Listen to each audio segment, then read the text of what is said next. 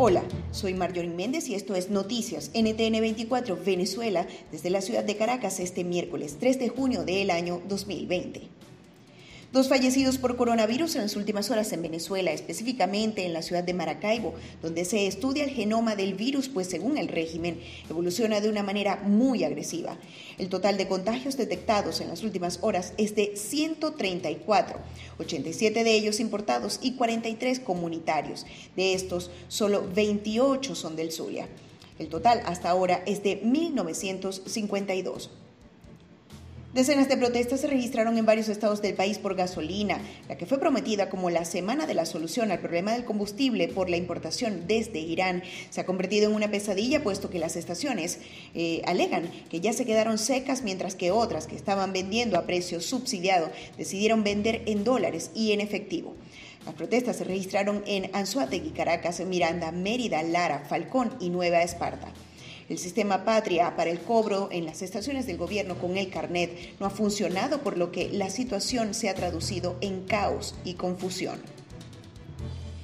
Varias universidades del país y personajes del mundo académico se pronunciaron en rechazo al incendio de la biblioteca de la Universidad de Oriente por parte de grupos de fascinerosos que atacan las casas de estudio.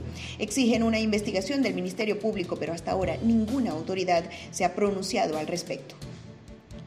Siguen las colas y la confusión en los bancos que abrieron esta semana en horario especial debido a la flexibilización de la cuarentena.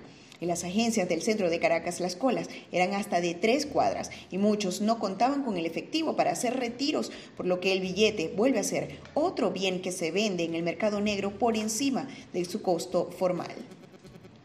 Como un reconocimiento mutuo fue calificado el acuerdo entre Guaidó y Maduro para el ingreso de la ayuda humanitaria en tiempos de pandemia. La Organización Panamericana de la Salud vigilará que los recursos lleguen a su destino como condición puesta por una de las partes.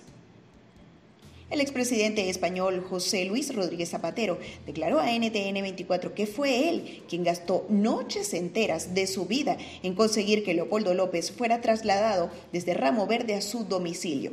Esto tras los rumores de una supuesta gestión del sancionado Raúl Gorrín con Delcy Rodríguez. Zapatero pidió además que para avanzar en Venezuela el régimen de Maduro sea reconocido hasta que el presente avance informativo de NTN 24 Venezuela. Los invitamos a mantener las medidas de seguridad para evitar el contagio de COVID-19. Más noticias en nuestro portal ntn24america.com y en todas nuestras cuentas oficiales. Nos despedimos. Quien les habló, Marjorie Méndez, y en la edición, Eleazar Marín. Feliz noche.